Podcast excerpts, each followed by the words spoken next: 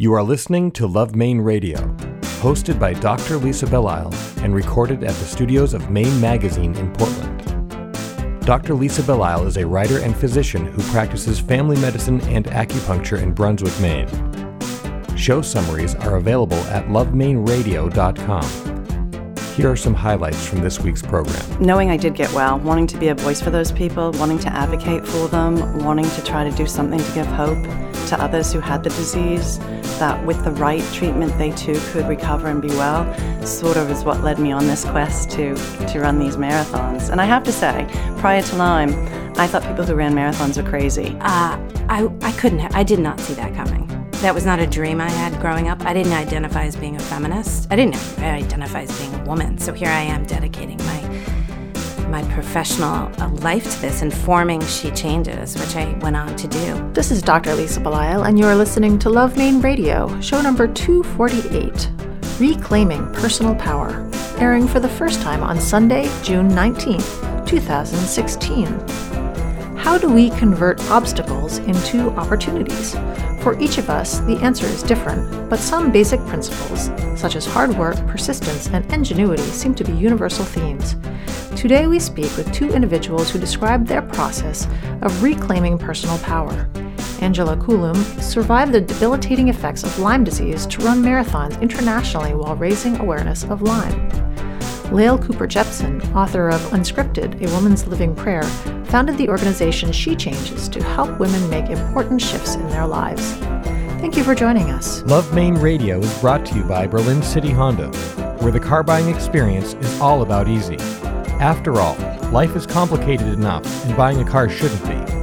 That's why the Berlin City Honda team goes the extra mile by pre discounting all their vehicles and focus their efforts on being open, honest, and all about getting you on the road.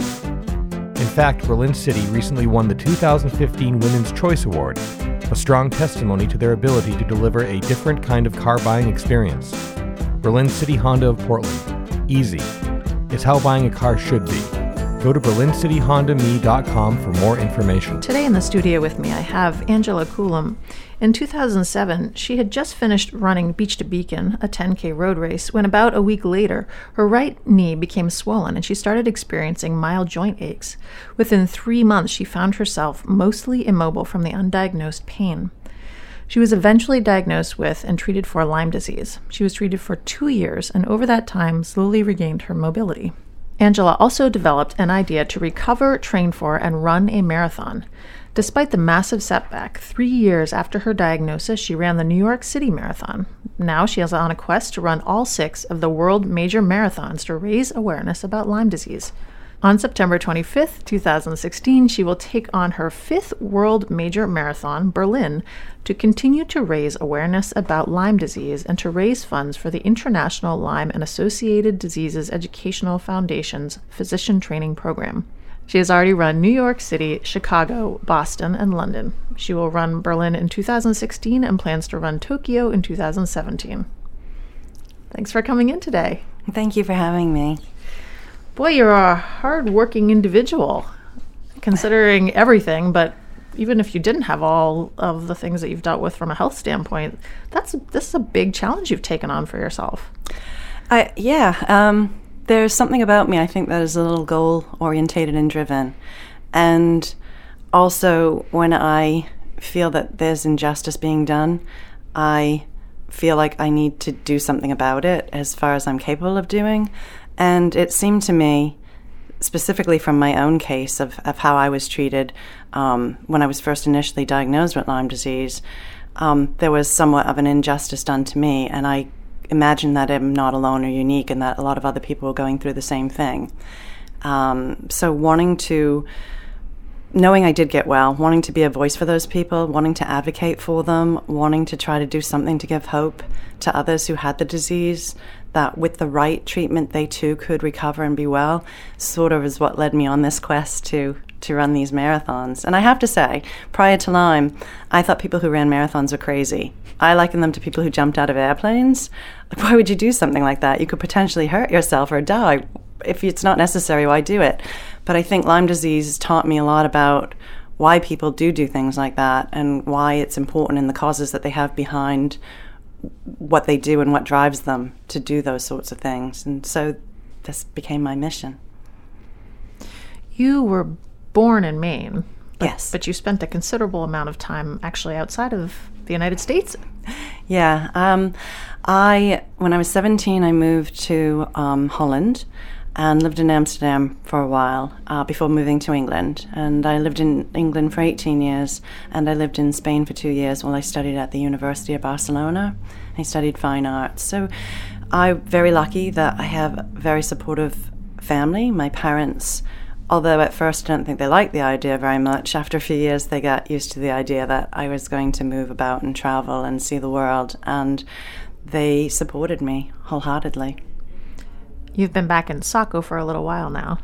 Yes, yes. We moved back in uh, 1999, a year after my son was born, um, because really Maine seemed like the best place to raise a family. Out of everywhere that I'd been in the world, Maine seemed like the most suitable, idyllic place to bring up a family.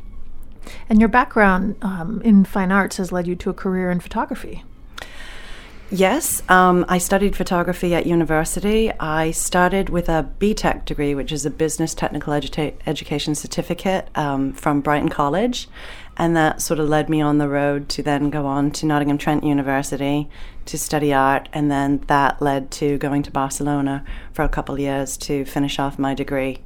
Um, I think photography has changed obviously quite a lot from the days when I was studying it. We didn't have digital cameras. Um, we had regular 35 mil, we had medium format cameras, we had large format cameras, there were 10 by 8 plate cameras, and we developed everything in dark rooms. Um, and it was a, you know an exciting time when you had color printers that could print color and things like that. Watching the whole evolution of photography over time has been um, an amazing thing as well. But I'm happy we have digital cameras these days, and often wondered how we uh, how we did so much without them in the past. I want to talk about the Lyme disease because I think that's important in a lot of people that, um, well, you were saying you, you, came into the office here at 75 Market Street and you weren't here very long trying to fill out the questionnaire that we always give to guests before you had several people come up and start talking to you about Lyme disease. So clearly it's an issue that people um, connect with and are impacted by in a pretty major way. But I also want to talk about kind of the. It seems as if you have a very interesting mind and a very interesting way of looking at the world. Not only the travel, but you're also an artist, but now you're also a marathon runner. I mean, you have so many different ways that you interact with what's going on around you. And I would I would imagine that is impacted by your Lyme disease. Yeah, well, interestingly enough, Lyme disease, when I was really, really ill, it left it very difficult for me to, to walk properly, to get in and out of bed without the help of my husband, to dress myself. But art is one of those things where it's easy to do in a lot of different places, and it's easy to create art even if you're lying down. So Frida Kahlo, for example, had her, suffered horrific injuries when she was um, a child. She was in a terrible bus accident, and she spent a lot of her life in a cast. But she went on to create amazing portraits and did a lot of amazing artwork from her bed. And I think that you can create art and do those types of things. Um, there's different ways of being able to do it and to different ways to contribute. I think my photography, that was hard to do during the time that I was sick because my camera is very heavy. The lenses on the camera are heavy. It was very hard to hold a camera for long periods of time. And, you know, when you are holding your camera, you kind of hold it under the body and the lens. And that hand would ache if I held it for more than five, ten minutes at a time. So doing long photo shoots was very, very difficult. Plus, having to, the stamina to do a long photo shoot was something I didn't have at the time. But there were just other ways to do things. Again, because living in the digital age now, there was the internet, digital cameras, there's apps on your phones that you can do things with. And so trying to still stay connected to the arts was probably easier for me than it might have been for other people in 10, 20 years ago. Do you think the fact that you could still be an artist and a photographer um, while you were dealing with the acute phase of the Lyme disease and then the longer phase of the Lyme disease, do you think that that uh, gave you hope for moving through? Um, it gave me an avenue to express certain things, but what I really wanted to find when I was sick with Lyme was someone like me who had gotten better. That's really what I wanted. I wanted to hear someone else's story. And I didn't know anything about Lyme, and I didn't know anybody else who had Lyme at the time. Actually, I did know one person. He was an English person. He was a friend of my brother's. He played rugby on the same team as my brother. And all I remember about him, though, is that he couldn't play rugby anymore and he was really sick and really tired. But that's about all I knew about Lyme. I wanted to know about someone who maybe was an average athlete and a mom and maybe local who'd been through it and gotten better. And I couldn't find that online anywhere. But that was really what I was looking for. I did find the story of Perry Field. She's um, an elite athlete, she's a track and field star. She had Lyme disease.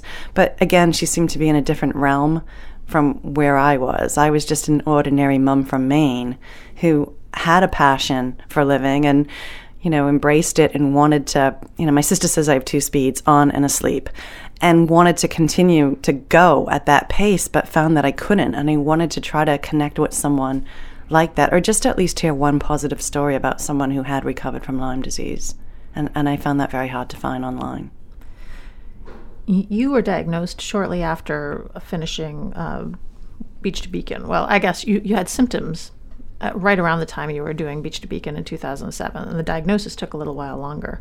Tell us a little bit about that process. Sure.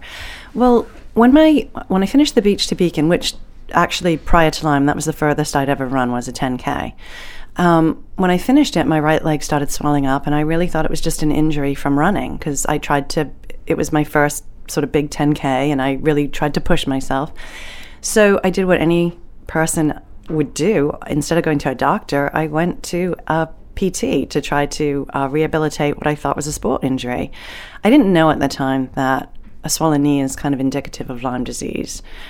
Um, so I went to physical therapy, and after a few weeks where the swelling wasn't getting any better, I said to the physical therapist, is it possible though that I'm my body is overcompensating for this injury so much that the rest of my joints are starting to ache? Because now I've got shoulder aches and I have hip aches and I've got my wrists hurt and I just I just don't feel and and she said not really not to the extent that you say you are experiencing.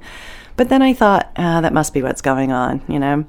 And a few weeks later, then I started to experience really bad migraines and I started to have um, nausea, upset stomach, and this fatigue came on.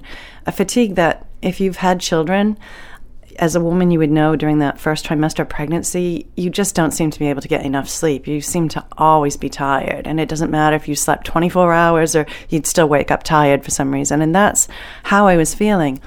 But as a mom, I was able to also say, there's probably reasons for this. I have two small children. I have a three year old and an eight year old boy and boys, and I'm chasing them around and I'm bringing them to different events. One's got preschool, one's got school, he's got soccer, he's got basketball, this and that. And at the time, my husband had to go back to England to be with his mother, so I felt like I'm alone doing all of this. Um, then we moved from August into September, and my eldest son started school. So when the nausea started, I thought he'd picked up a stomach bug from school and gave it to me. So that was another reason why I wasn't feeling well. And the stress again of not having my husband there, I thought was playing into everything that I was feeling.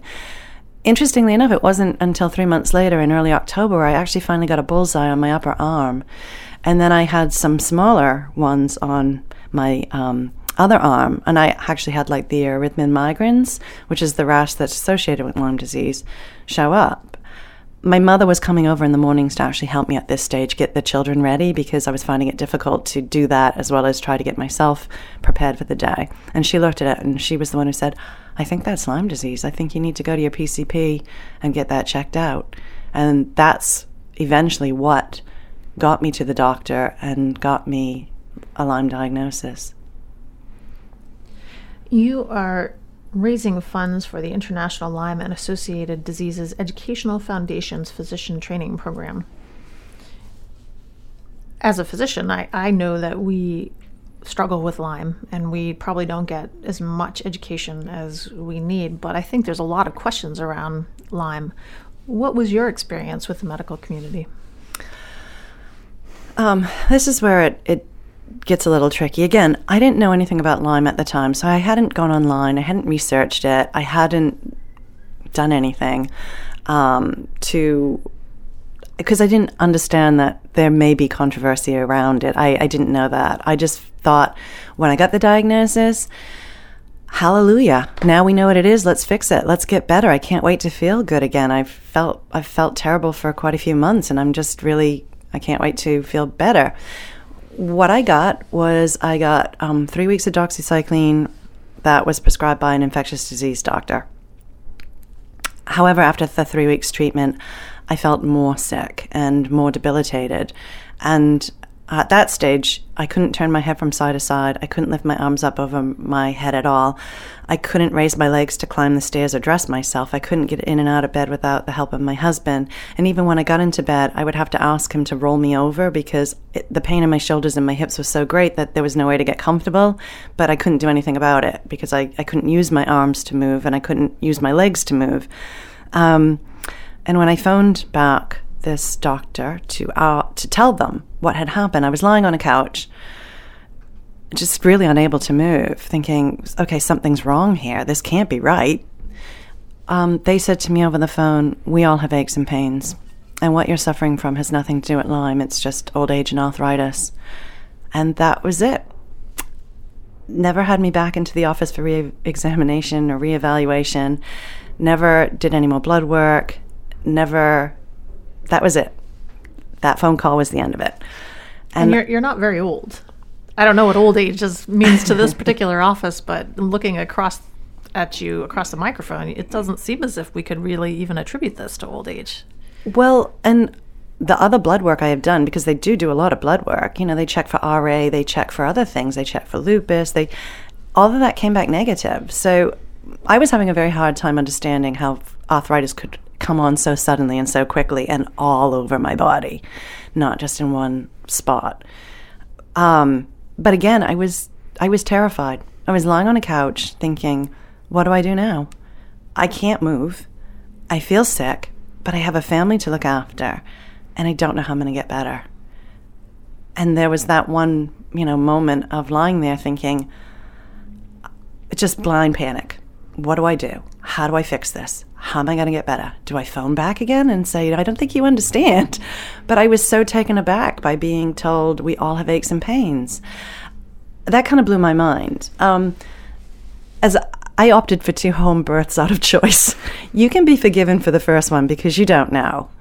But if you do it again after knowing what it's going to be like, you're either a fool or it's something that you know it's going to hurt, but there are ways of coping with it, pain, and there are ways you can get through it the days of Lyme when I was really sick were led minute by minute, not hour by hour, but it was minute by minute. How am I going to get through the next minute? This pain is so bad, Aleve doesn't touch it. Advil isn't touching it. Tylenol isn't doing anything. And how am I going to get through the day when I'm struggling just minute by minute to get through this experience? And I felt that was dismissed. There was no regard for that and what I was going through. But I thought, I have to get better. It's two options get better, or I hate to say this, it sounds dramatic, but get better or die. That, that's it. It was sort of that clear cut at the time.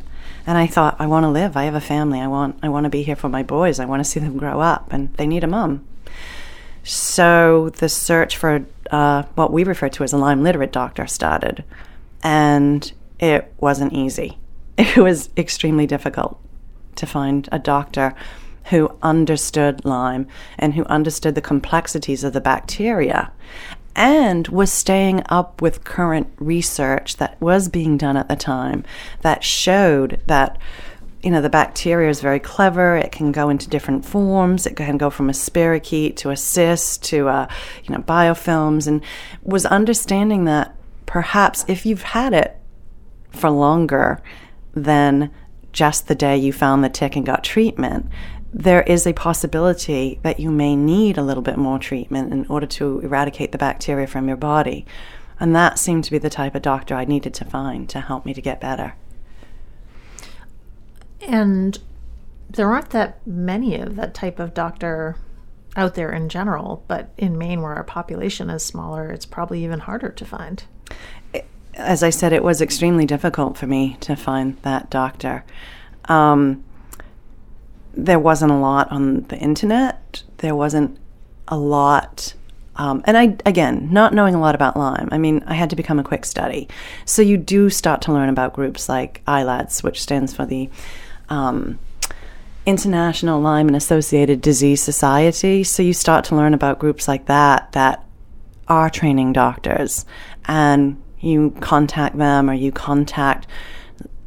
They might put you in touch with someone else who had had successful treatment, and there are there were ways and means to try to find someone.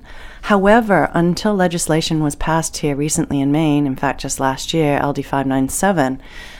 Um, certain doctors who were treating outside of the CDC guidelines um, were sometimes taking before review boards and having their licenses suspended. So that was another big thing about this whole mystery around being treated and and uh, recovering was knowing that that made it a little bit more difficult to find a doctor. Why would they want to risk losing their license? Yeah, it's it's interesting because we had somebody on the show who talked about Lyme and also came in and talked about Lyme in our in our offices and she decided as a physician that she would rather move to New Hampshire and practice there. And this was probably before this legislation was passed, but she was Lyme literate. She was dealing with a lot of Lyme patients and she had to go through exactly what you've described, which is I think put in place to keep patients safe because if you operate outside of CDC guidelines, then maybe there's some risk to patients. On the other hand, if we don't really have any other good options and we're not offering anything to people with Lyme, then there's there's a problem there. Oh, yeah. So so what you're saying is very true and it's a very real thing that I think doctors fear and something that we haven't figured out successfully how to manage. Well, and and here's the thing. I mean, between 2014 and 2015, 1,381 cases were confirmed in Maine alone. 300,000 cases were reported last year in the United States alone, and this is CDC information. That's a lot of people who are impacted by this disease. And I think that that's even slightly underreported because a lot of people, it mimics so many other illnesses. And sometimes tests aren't reliable. Um, and it takes a long time to figure out what has been ailing people. But that is a lot of people to to, to treat. And so you would think that perhaps more education um, for doctors in general is a really great thing in order for them to be able to help people. I think the Hippocratic Oath states, I'm not a doctor, but I think it states that you do no harm and um, it's your you have to help everybody and i would like to think that that help also means trying to see them through to the best outcome for them that there is which would be a return to health or as close to a return to total health as they're going to get considering what damage may have been done to the body or to the tissue or to the muscles or joints or things like that. But you would think that that would be the desired outcome. It's very complicated. And it's extremely it's, complicated. And I think that you're taking a very balanced view of this because um, there aren't any easy answers. And I love the fact that you are actually trying to raise awareness about Lyme disease. And part of what you've been doing with the running is to bring this awareness out into the general conversation, but also conversation with doctors. So you are you've run New York, Chicago, Boston, and London. Your next major, and it's called these are called World Major Marathons. This grouping. Yep. And this one, the next one is Berlin, which you're going to run in September, and you're going to do Tokyo in 2017. Um, how has that been for you to do this while also dealing with the after effects of Lyme? That's that's a great question. Um, when I made up my mind to run a marathon, the New York Marathon, again, I, the furthest I'd ever run was a 10K. But it seemed to me that that would be the only way to prove that A, I wasn't old or arthritic, B, that I had a certain pain threshold that I was able of tolerating. And it just seemed to me I wouldn't be able to physically do it if I hadn't recovered from Lyme disease, the one and only disease I'd been diagnosed with. So that became my goal. But having that goal, I think, was it, I'm very goal driven anyway. So it really did give me something to strive for, and it gave me some hope and some some positivity in my life. Where for a few years, struggling and battling this disease seemed to you had to it, it affects you cognitively it affects your mood it's very easy to fall into a state of depression. Art is a great release for that type of stuff but i'm only human. Um, but running was a very cathartic thing to try to do and to try to get back into. And i think this idea of even going above and beyond my comfort zone having just recovered from this disease was a very interesting thing for me to try to understand and to manage and to, you know, when I finally started to be able to run further and further, thinking like, how am I looking at the schedule for training? How am I going to get through a 15 mile run? Like, I've never even run more than six. How's this going to happen? And on the day that you achieve it and do it, you think, oh my goodness, like, I just can't believe that happened. I can't believe I was able to do that. Uh, again, I have to give a shout out to a couple people though. Um, there was one woman, a couple women in particular.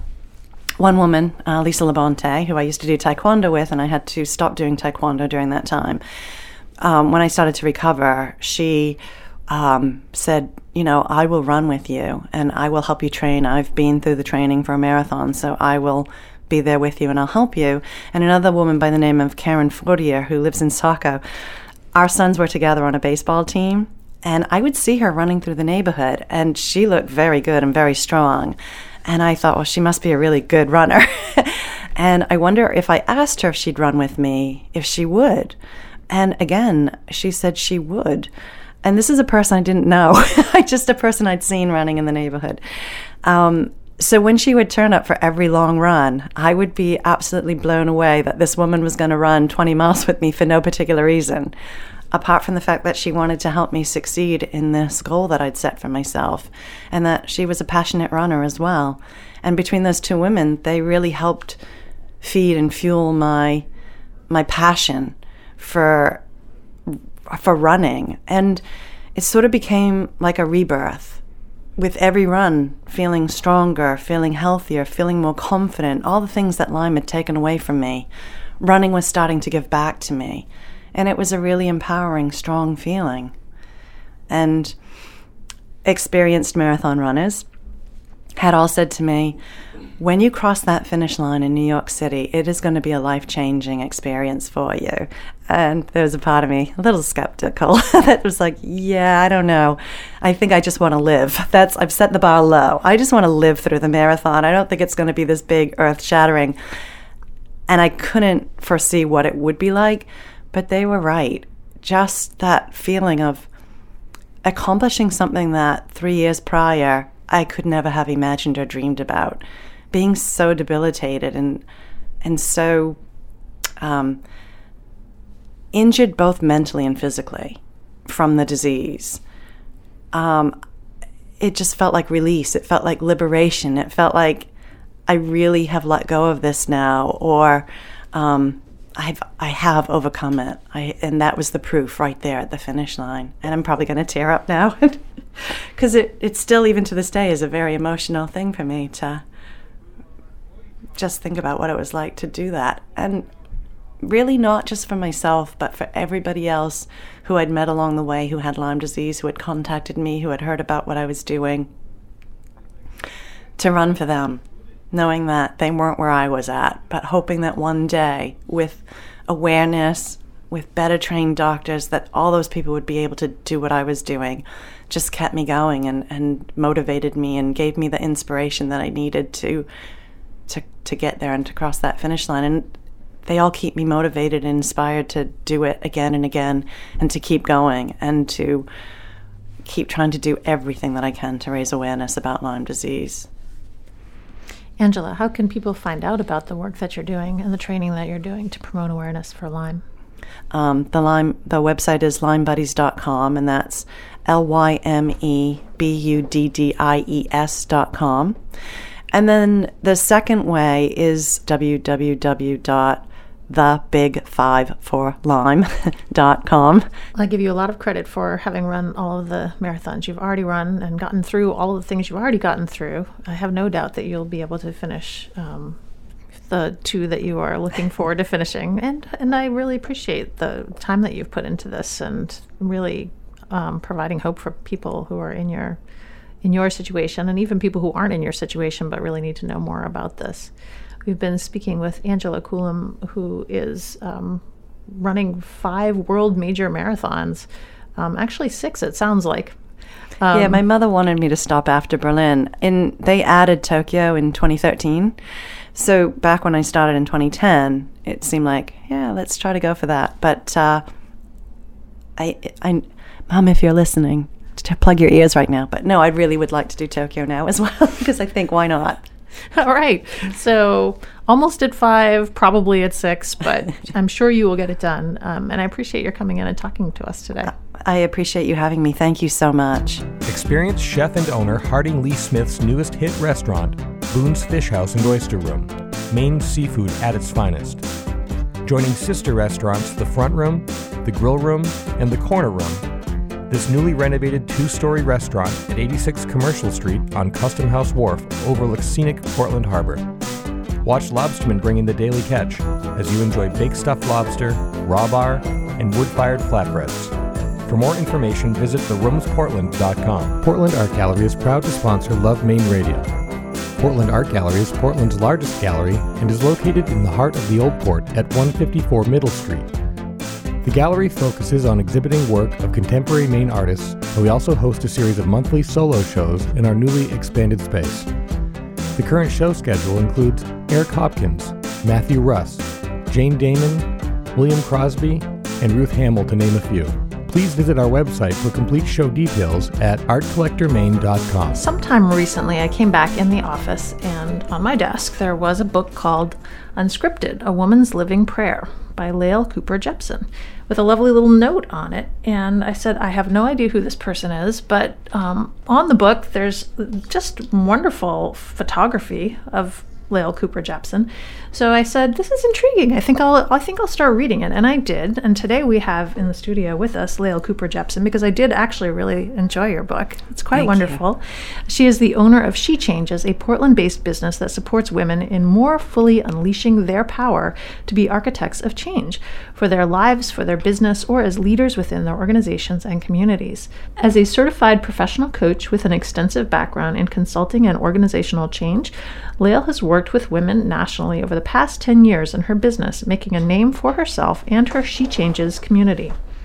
Lael is passionate about storytelling as a means for women to not feel so alone and has held countless local events such as She Speaks, Homecoming, and Mustang Sally's to inspire women to share their stories and ignite courageous action. Most recently, Lael wrote about her own story in her book, which I have in my hand Unscripted A Woman's Living Prayer. Thanks so much for coming in today. Oh, thanks for having me, Lisa. So, the reason that this book is a little dog eared is because I actually brought it with me on vacation, which is when I do a lot of my reading, as Yeah. most of us do. And so it, it had um, access to like pool water and beach Yeah, water. And it's well loved. it's well loved. and it's also evidence that it kind of kept, it was very. Yeah. Um, thought provoking and it kept me reading through. I didn't so I didn't put it down. You yeah, know, I, hear wanted- that a lot. It's Yeah. a big book, and I hear it. It reads. It doesn't read like a big book. That's right. Yeah. Yeah, that's true. So I that's guess awesome. That's yeah. great.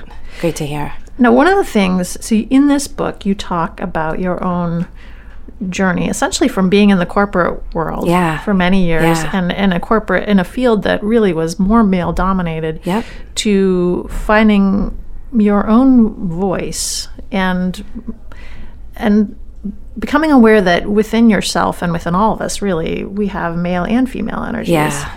and I find that really fascinating because um, I practice Chinese medicine and we talk about yin, Right. yin and yang. There you go. Yep. So yep. that's really that's inherent in yeah. It's in- not a new concept. What I'm touching on, right? yes, but what you've described is really is something that I think we still struggle with as a culture, Yeah.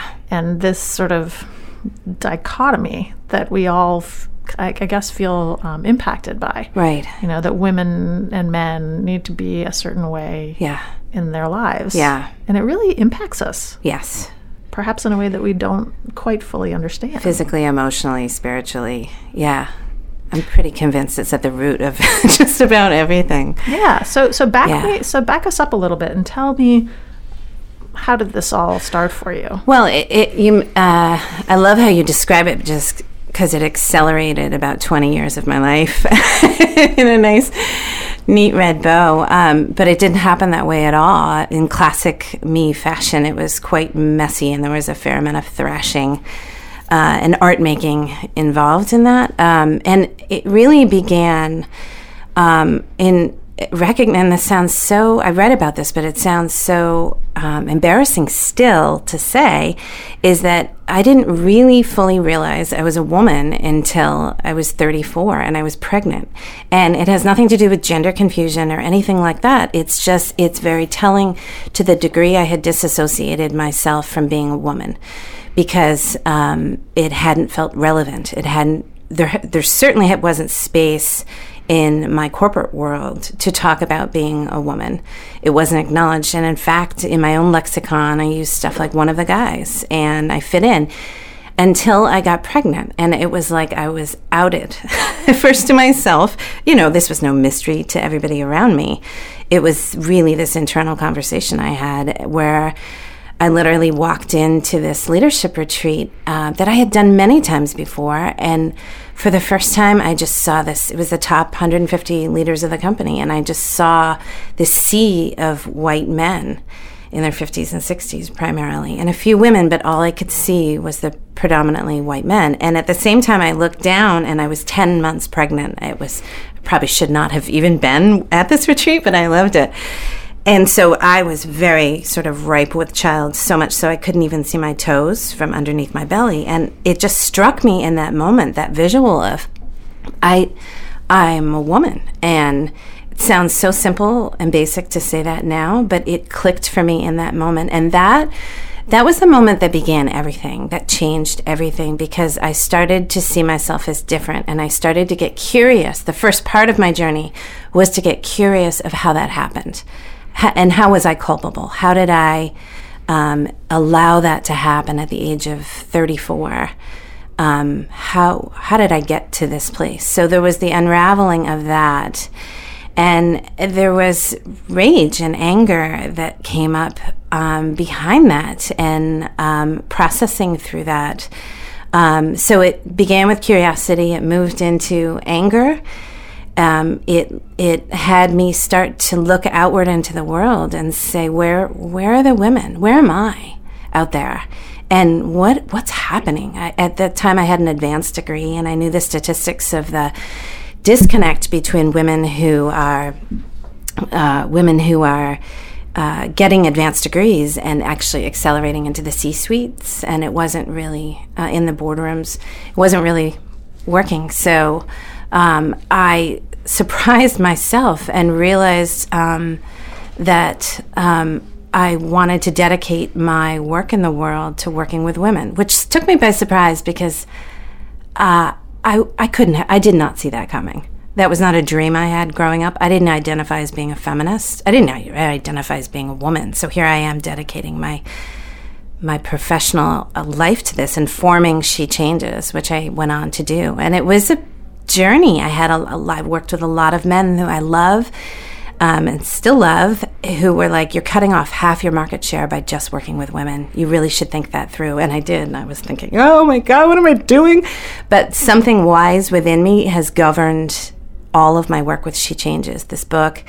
And I've trust, I've invested in that. I've often joked that that's the key stakeholder in my business, that wise voice in me and it served me well. So it um, all of the work, the book that you hold in your hands, is really the culmination of my journey of the past ten years that has taken me to this point. And it uh, began as a conversation about being woman, and then it, as I teased it out further, it began. It became about the range of who I am as a woman and making space for the masculine energy in myself, which I had shamed a lot And so asking myself where I participated in that shame. And then the feminine energy, what did that even mean? I mean, so it was it was quite a inside out thrashing around. I call it a street fight on the cover and an aria because it was totally inspired. And it's such an honor to have gotten that. I'm so glad it's out.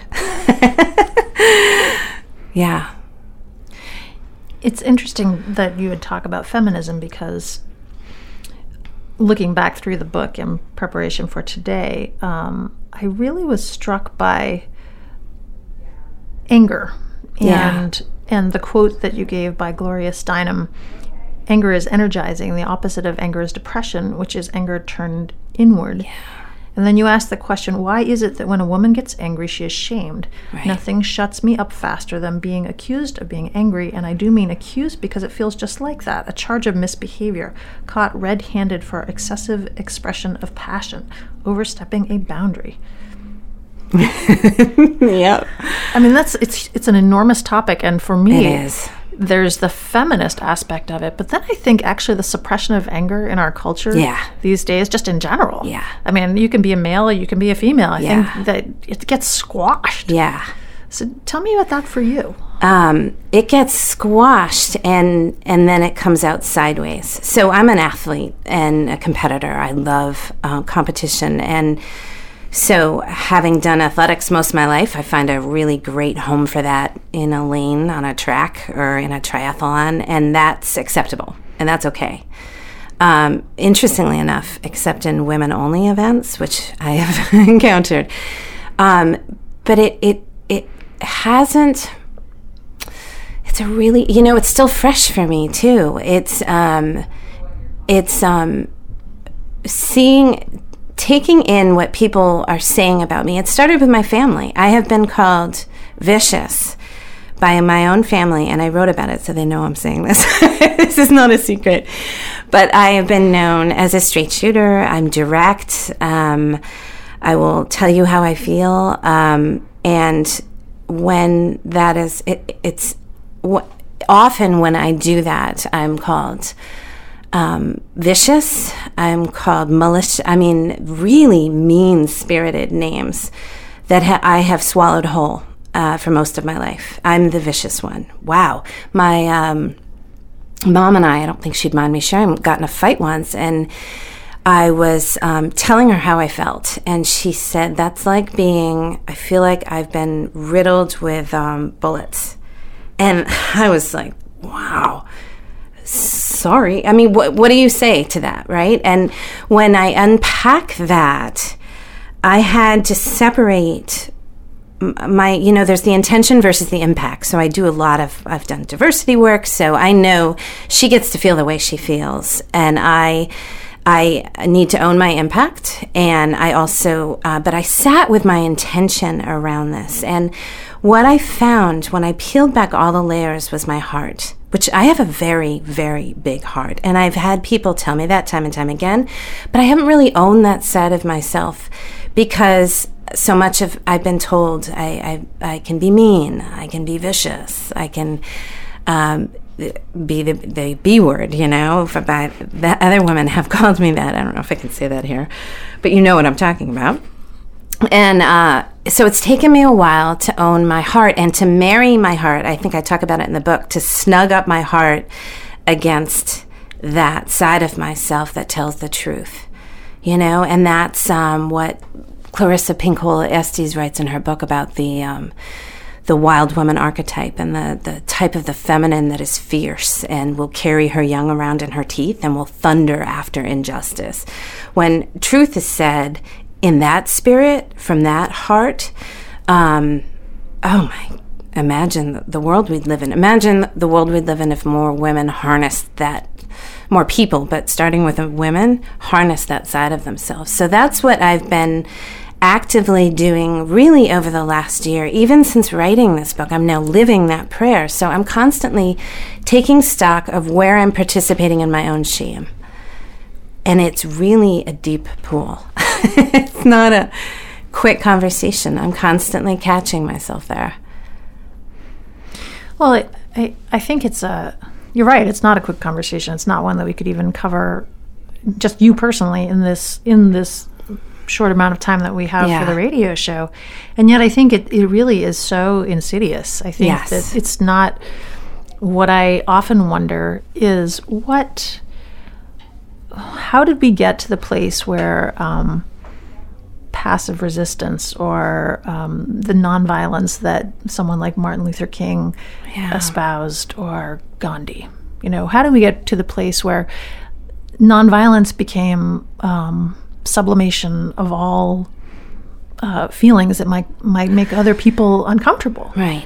I don't think that we ever were saying, you know, during the peace movements of the 60s and 70s, Yeah. I don't think we were ever saying people stop feeling, people Right. stop being angry, stop being Right. joyful. Right. And yet I think that w- what I see oftentimes is that everything needs to get kind of tamped down, whether it's anger, whether it's Yeah. extreme joy, whether Right. it's viewpoints that don't match up with other people's. Yes. And so, but it does, it kind of slides around under the surface. And Right. then we don't really have any way to actually engage with people anymore. Yeah. Because there's like nothing, there's nothing left. Right. Right. So how did we get to a place of really genuine goodness? You know, we Yeah. want to move forward as a culture to a place where we're really kind of squishing Yeah. everybody, male and female. Yeah. I don't know. That's a big question. It, it really is. And one of my, uh, it's a point of curiosity for me. When I first began my business, I had come from the corporate world and I'd seen and, and frankly participated in what has been called women's inhumanity to women, right? The backstabbing, the um, ruthless sort of, that's another word that's come my way, ruthless, um, just triggered for me. Um, uh, the passive aggressive uh, nature, the pitting against each other. Um, and I was fascinated by that. So much so, uh, in my classic nature, I'm like, let's go in and like really crack that open. Let's double click that icon. And I, I did some women's groups and I did some forums and I was invited in, and it was so divisive. It was so repulsive. It was extremely validating to women who had experienced it and who knew it and who were ready to engage it. It was really repulsive to women who couldn't even go near that topic. And so what happened was it became even more divisive. It created, and that's not what I wanted. So, and it wasn't fun. It was really hard, sort of sweaty conversation. And I thought, I don't want to do more of that. Um, that didn't work. it wasn't fun and it wasn't generative. It wasn't life giving. It was shaming and it was divisive. So that's not working. So I began my um, women's retreat, Homecoming, which I did three times over the course of six years up in uh, a lake in. Uh, in uh, Raymond, and I had 40, 45 women each time, and I thought um, I'm gonna I'm gonna have a different experience of women. I'm gonna cre- I, I'm gonna just trust all my instincts, and I'm gonna create an experience that I want to have that's gonna feel different, and women are gonna taste it and feel it, and they can never again say they don't know because they've felt it. They have muscle memory of an experience where women have this really cool community and they're going to go and replicate it. And that it was a grand experiment and it actually um, happened. And so I remember after my first homecoming retreat, I know one of your guests was Jean Handy, uh, and she's a very good friend of mine, and she was one of my retreat leaders. Uh, all three of my retreats, she came and she said, after the first retreat, she said, um, that experience with women, she said, if women were left to their own devices and they didn't have the media and they didn't have all this enculturation, culturization we have, this is how they would have treated each other. This is it. This is how we treat each other. It's not needing to fix or rescue, but this large capacity to be with another woman as she shows up fully as she is. I'm just getting excited talking about it. And so I, I did more of those and I continue to do more of those. My book is the latest endeavor to do that, um, to send out a different ripple into the world. But I think, in answer to your large question, um, we're not taught, anger isn't named with women. Um, there's a book, um, Imagine a Woman, I think it's called, by Patricia Reilly, where she talks about imagine if you felt. Um, when you were younger, you felt this rage and you felt this anger, and some woman held you in her lap and said, Ah, yes, this is anger. This is what this is. You're entitled to feel this way. This is not bad or something to be feared. This is something to be listened to. This is something to be with. What a different relationship we would have to anger, right? We wouldn't fear it. We would, because anger is different than violence. Anger is an emotion. So it's, um, we just don't have a lot of space online in public forums to express anger and have it seen as with pride versus shame or, or fear, you know? And it's also something that men can't talk a lot about, which bothers me because, like you, I have. Well, I think you have you have two sons. Two sons, yeah. and you have a lovely husband from New I Sweden. do. and I have I have my one son, two daughters, five brothers, a Okay. wonderful significant other. He is um, great. My first significant, my husband, he was also great. Grandfathers. I mean, yeah, a lot of men in your a lot of men. Yeah. I mean, I equal to A the number. of men. Yeah. Yeah. so I'm a, so I'm a big fan fan of as I know you are of humans, and what I Yeah. see is, you know, that that bothers me now for the the, the men. Yeah. Is that become moving more towards giving women a voice? It it has really, I think, impacted the men who weren't the ones who took the voice away from women in the first place. Exactly. Yeah, yeah. So that's what I really feel bothered by is that my son would enter into a world where people are still angry at the white man. Yes, You know, yes. Mm-hmm. specifically the the white man who seems to have had all the power all these years, Yep. but he didn't he didn't take away the power of those of us women who are living now. Right. Nor did my I think my my ex-husband or my significant other now or my grandfather. Right, right. So he, so I don't know. I guess this So was not, just like not a- wanting to pump more shame into the system. You Yeah, know, like understand yeah. it's, a, it's a delicate balance between understanding privilege and not wanting to shame Exactly. additionally and because that legacy that is passed down and it's been very interesting hearing from and watching the men in that I know read former clients of mine, people who have followed me for years, my husband. Uh, I'll read aloud excerpts to my sons, and watching their experience of this book has been fascinating.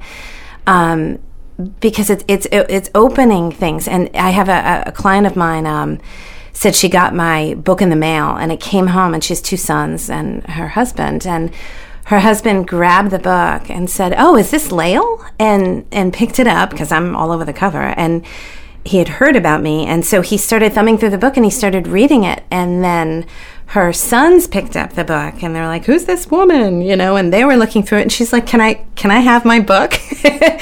So i'm actually going to start gathering groups of men and i have had lots of energy to do that around the years uh, to talk about this, but it's very interesting. My husband has a lot of feminine energy, and we often joke I have an extraordinary amount of masculine energy. He has a lot of feminine energy, and I'm very much a woman, and he's very much a man. And so it's been so cool in our family to par- um, to dis uncouple the gender from the energy which is so difficult. Uh, if you talk with a group of women about the feminine, they will immediately talk about being a woman, or they'll come to the uh, rescue, if you will, of men. Well, this, you know, not the women in my community so much, they don't really have a lot of energy for that, but it's amazing how synonymous that masculine is with male and feminine is with female. If nothing else, I want my book to open a different conversation, um, a broader conversation. I was um, on my street the other day and I, I approached a couple of my neighbors, two women who were talking, and she was talking about uh, getting promoted and really um, um, negotiating her salary and how exhausted she was. And she said, Yeah, there's that masculine energy in me again. And I was, because she referenced my book. I hadn't thought of it in those terms until I started reading it. And she just did it as a matter of course. There was, it wasn't loaded, it wasn't charged, it lost its electric charge of shame or, you know, uh, lily dipping in it, qualifying it. Um, and it was so exciting to see because I want, I want a new conversation. The old one's not working around men and women. It's just limiting and it's divisive. And the cool news is the, the spectrum is, there's a broad spectrum of gender identifications. So it's kind of, it's not that easy to have that conversation anymore anyway. So I'm delighted about that. yeah. No, I'm I'm also delighted, and I also think, um, you know, I've I've also wondered over the years it has been that women were not allowed to have enough of a voice in some cases because we didn't have enough education. Yeah. You know, or we didn't have our own economic means. And now I think we have most many women who show up at the table, whether we're educated or not educated, or have our own means or don't have our own means, that's become less of an issue. Yeah, you know, all the excuses that. that. used to exist, Yeah. I think we've slowly kind of put to the side. Yeah. And now I think we can all come to the table as kind of equal human beings and have these conversations and just say, you know what, that stuff it maybe it's relevant, maybe it's not to your perspective, but it doesn't mean that you have some sort of um, advantage in the hierarchy, I guess. Yeah, it's how we measure worth in our society. I think that. So in the past, it's it's education, it's um, value, it's um, how much you make, where you went to school, who you know, what you've read. It's all that sort of stuff, and I.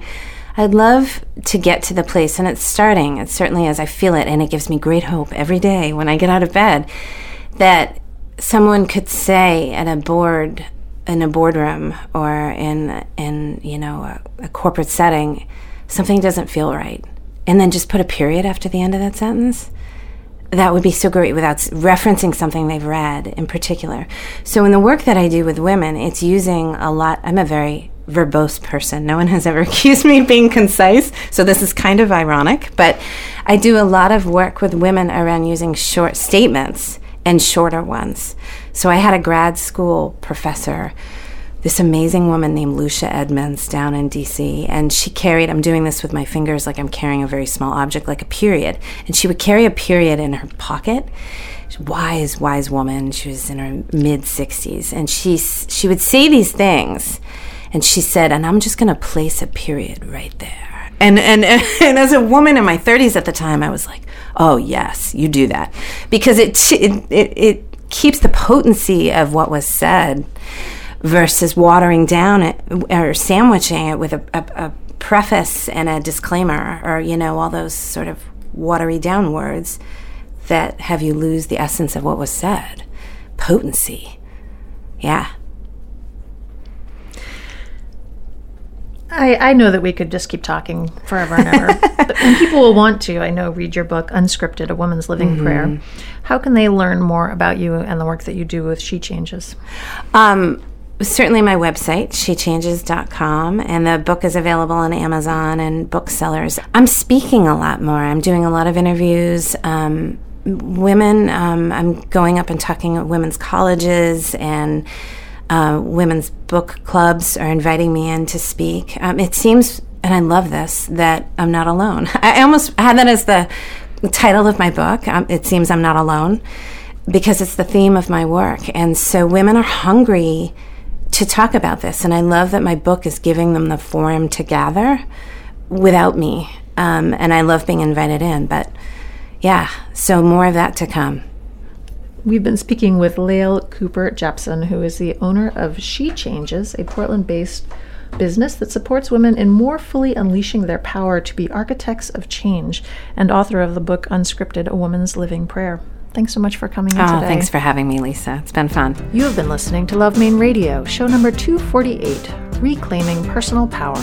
Our guests have included Lael Cooper Jepson and Angela Coulombe. For more information on our guests and extended interviews, visit lovemaineradio.com. Love Maine Radio is downloadable for free on iTunes.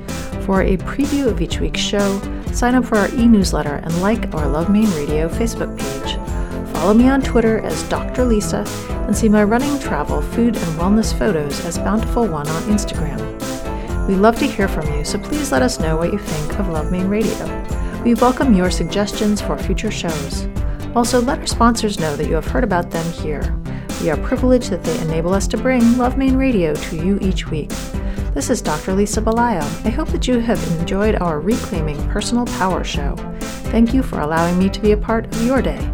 May you have a bountiful life. Love Maine Radio is made possible with the support of Berlin City Honda, The Rooms by Harding Lee Smith, Maine Magazine, Portland Art Gallery, and Art Collector Maine. Audio production and original music have been provided by Spencer Albee. Our editorial producer is Kelly Chase. Our assistant producer is Shelby Wassett. Our community development manager is Casey Lovejoy. And our executive producers are Kevin Thomas, Susan Grisanti, and Dr. Lisa Belisle. For more information on our host's production team, Maine Magazine, or any of the guests featured here today, please visit us at lovemaineradio.com.